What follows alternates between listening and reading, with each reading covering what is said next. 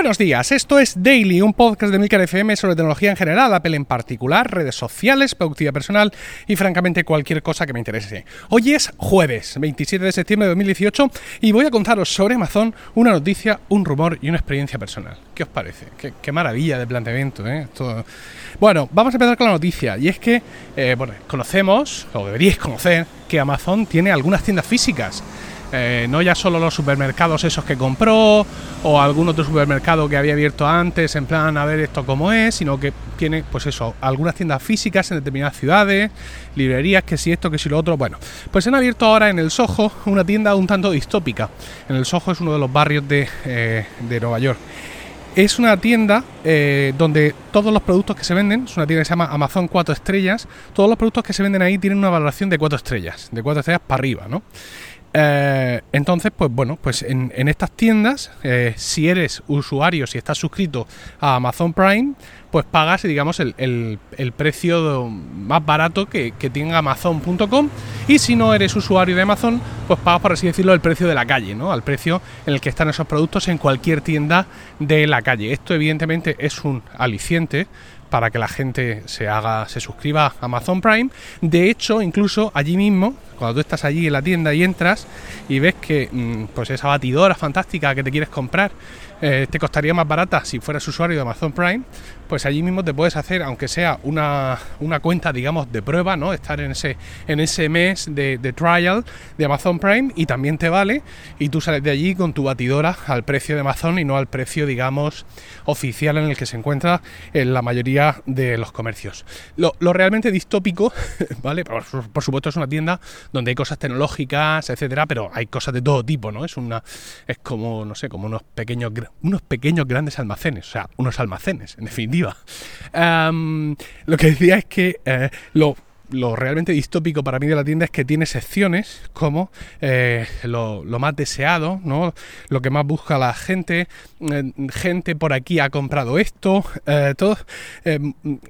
frecuentemente esto se compra junto a esto otro, o sea, todas estas cosas que te salen en la web de Amazon cuando estás comprando, cuando estás haciendo búsquedas, cuando entras a la página de un producto y debajo tienes un montón de recomendaciones en función de lo que tú previamente hayas comprado, lo que otras personas hayan comprado. Bueno, pues todo eso lo tienes ahí en estanterías, ¿no? Que es en plan... Bueno, o sea, no, es una vuelta, ¿no? Esto es como la pescadilla que se muere de la cola, ¿no? Teníamos tiendas, creamos versiones online, versiones virtuales de esas tiendas que más o menos simularan la experiencia de compra y la mejoraron, la experiencia de compra que tenemos en las tiendas físicas. Es decir, en las tiendas físicas las cosas están divididas en estanterías y están en secciones, aunque ahora los buscadores pues trascienden un poco de las secciones. Quiero decir, poca gente, entiendo yo, entra a Amazon y va navegando por secciones, sino que directamente el buscador busca lo que más o menos quiere. Pero bueno, la cosa sigue estando estructurada así. Y ahora nos encontramos con una vuelta al principio. Es decir, que ahora cogemos y vamos a crear una tienda física, pero ahora estructurada como las tiendas virtuales han evolucionado, ¿no? Es una cosa como un poco rara. Pero es que incluso hay unas tarjetas, unos tarjetones cerca o encima o al lado de algunos productos con las reviews, con los comentarios de Amazon, ¿no? Esto es una cosa muy importante. Yo lo uso con mucha frecuencia. Cuando entro a ver un producto, voy a ver qué puntuación tiene, cuántas reviews tiene, es decir, cuántas puntuaciones, cuánta gente ha puntuado el dispositivo para ver cómo de exitoso es en las ventas, y luego pues leo algunas reviews. Pero claro, si estás ahí en una tienda física, bueno, pues esto lo han resuelto con papel, señores, con trozos de árbol muerto. Y entonces pues con tarjetones lo han puesto ahí alrededor con reviews y todo eso, y bueno, pues es una cosa como muy... Es muy del Soho esta tienda. Yo no es que sea un experto sociólogo en los distintos barrios de Manhattan, pero esto a mí se me antoja como que es muy del Soho.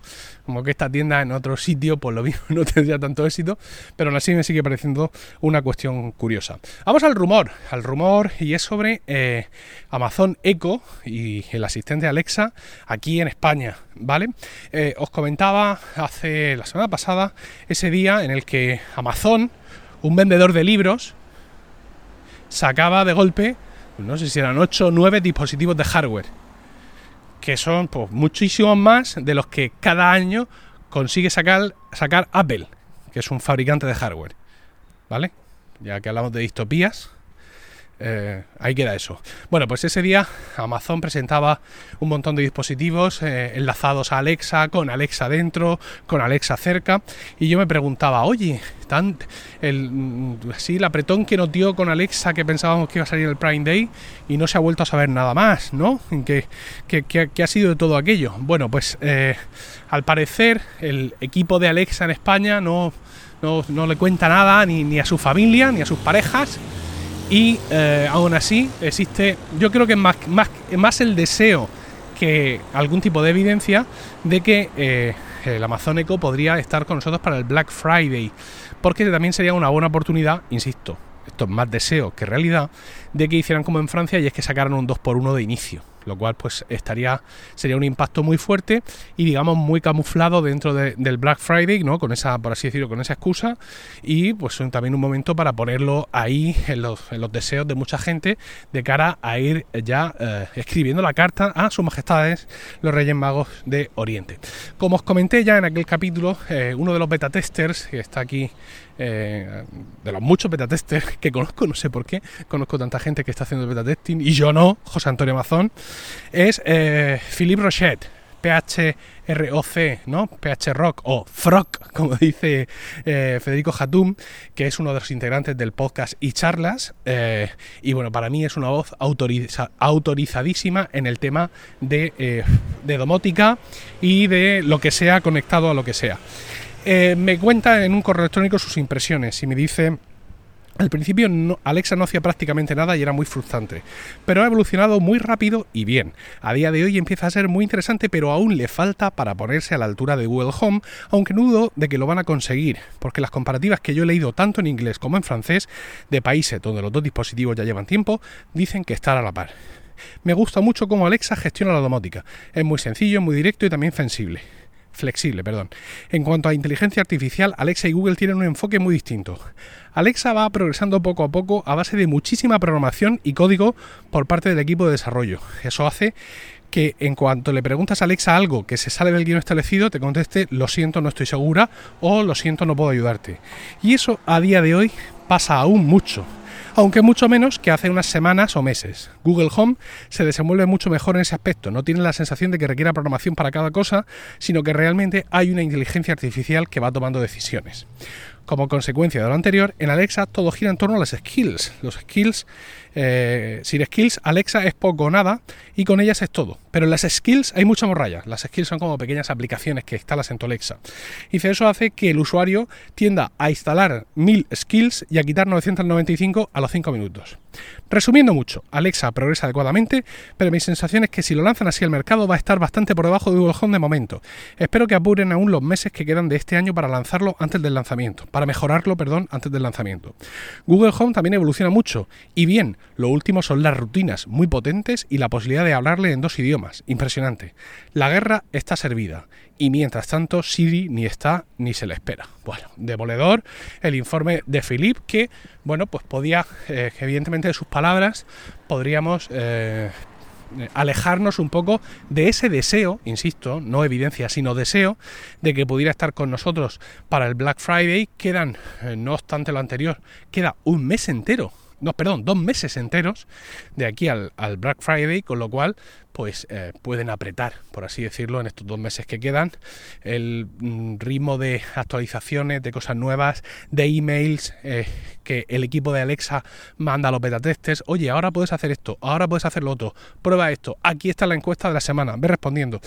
Todo eso podría, digamos, podría acelerarse y, bueno, pues quizá sí podríamos tener Alexa en el Black Friday, pero bueno, como dice Philippe, Google Home ya está y yo entiendo que la gente de Amazon va a querer que salga a la par como poco. Bueno, y ahora más cosas de Amazon. Era una experiencia personal y es que he tenido un par de paquetes de Amazon que me tenía que entregar Amazon Logistics, que entiendo que debe ser la empresa de transporte de Amazon o lo que sea que hayan hecho.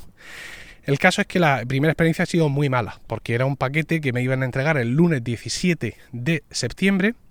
Ya me llegó un aviso diciendo que del lunes 17 nada, e hicieron un primer intento de entrega el jueves 20 por la tarde. Entonces me llamaron, oiga, estoy aquí y esto está cerrado. Y le dije, jueves 20 por la tarde. Sí, es una oficina y su horario es de mañana, de 8 a 3. Y dice, ah, vale, pues entonces lo voy a apuntar aquí y mañana viernes 21, de 8 a 3, venimos a dejar el paquete. Muy bien, fantástico.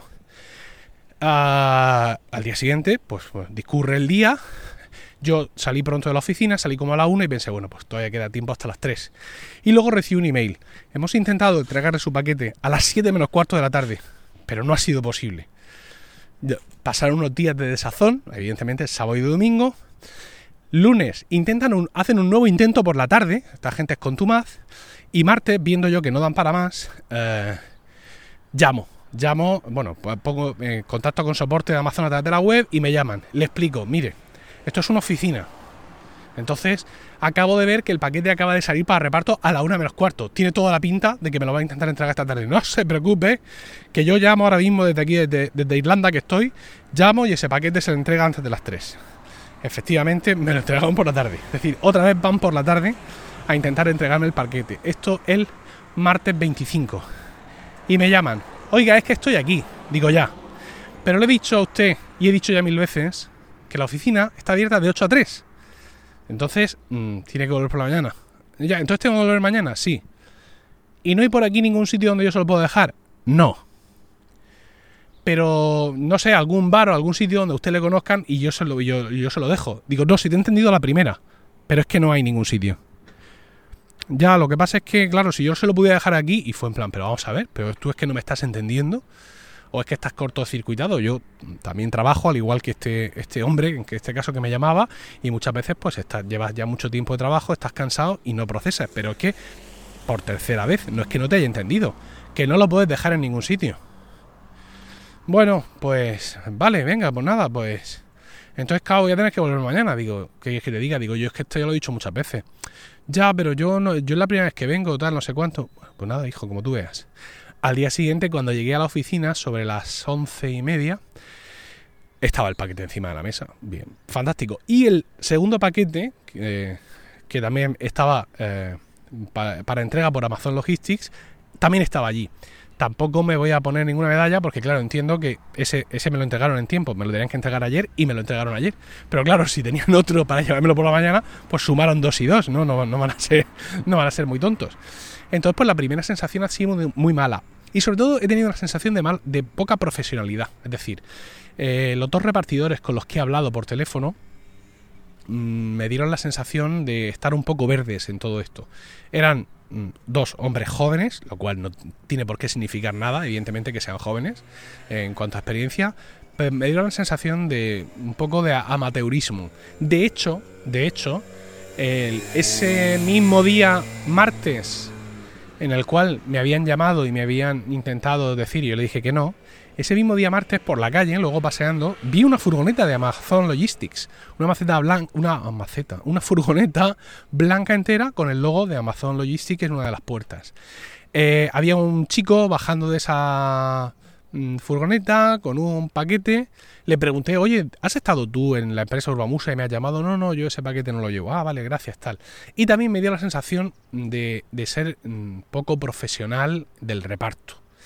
La sensación era, o sea, él era también un hombre joven, con un aspecto absolutamente convencional, pero no llevaba ningún tipo de uniforme, no sé. La sensación que tengo es que Amazon Logistics es un almacén que está aquí en Cabezo de Torres, aquí en Murcia, donde llegan zagales jóvenes, igual que reparten Just Eat o reparten Deliveroo o Glovo. Oye, tú date de alta autónomo, vienes aquí, te doy una furgoneta llena de paquetes y me la tienes que traer vacía a tal hora. Esa es la sensación que yo tengo, sin haber hecho ningún tipo de investigación previa sobre qué es Amazon Logistics y cómo funciona y lo que sea. La sensación que me da es de falta de profesionalidad. No sé qué experiencias tenéis vosotros, si las tenéis, si alguien tiene... Ya os digo que me he querido quedar con esta idea mía, no he querido investigar la empresa, cómo funciona, lo que sea, pero si tenéis experiencias o conocimientos concretos de cómo funciona esto, pues agradecería que me lo contaras, así como comentarios en general sobre todo lo que he dicho hoy, pues todo eso a emilcar.fm/daily. Ah, bueno, se me olvidaba deciros que luego por la tarde me llamó Amazon para decirme que, bueno, que como mi paquete me lo habían mareado mucho, que me daban un mes más de Amazon Prime. Entonces, en vez de renovar a mediados de diciembre, ahora renuevo a mediados de enero. Así que, bueno, pues nada, muy bien, han reaccionado. Y os decía, comentarios, expresiones, besos y abrazos a emilcar.fm/daily, donde también encontráis otros medios de contactar conmigo. Y no olvidéis suscribiros a focus.emilcar.es, donde encontraréis vídeos nuevos cada semana sobre todos esos temas, aplicaciones y servicios que nos interesan de verdad.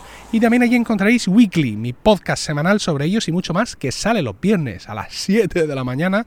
Lo tendréis mañana, tanto a través de Focus, los que os hayáis suscrito allí, desde 1,99, tarjeta, PayPal, si tenéis fruta también admito pagos en especie. Y también lo podéis hacer en iVoox, allí desde 1,49 para escucharlo solo en iVoox. Los viernes a las 7 de la mañana, Weekly, mi podcast sobre iOS y mucho más. Que tengáis un increíble jueves, un saludo y hasta mañana.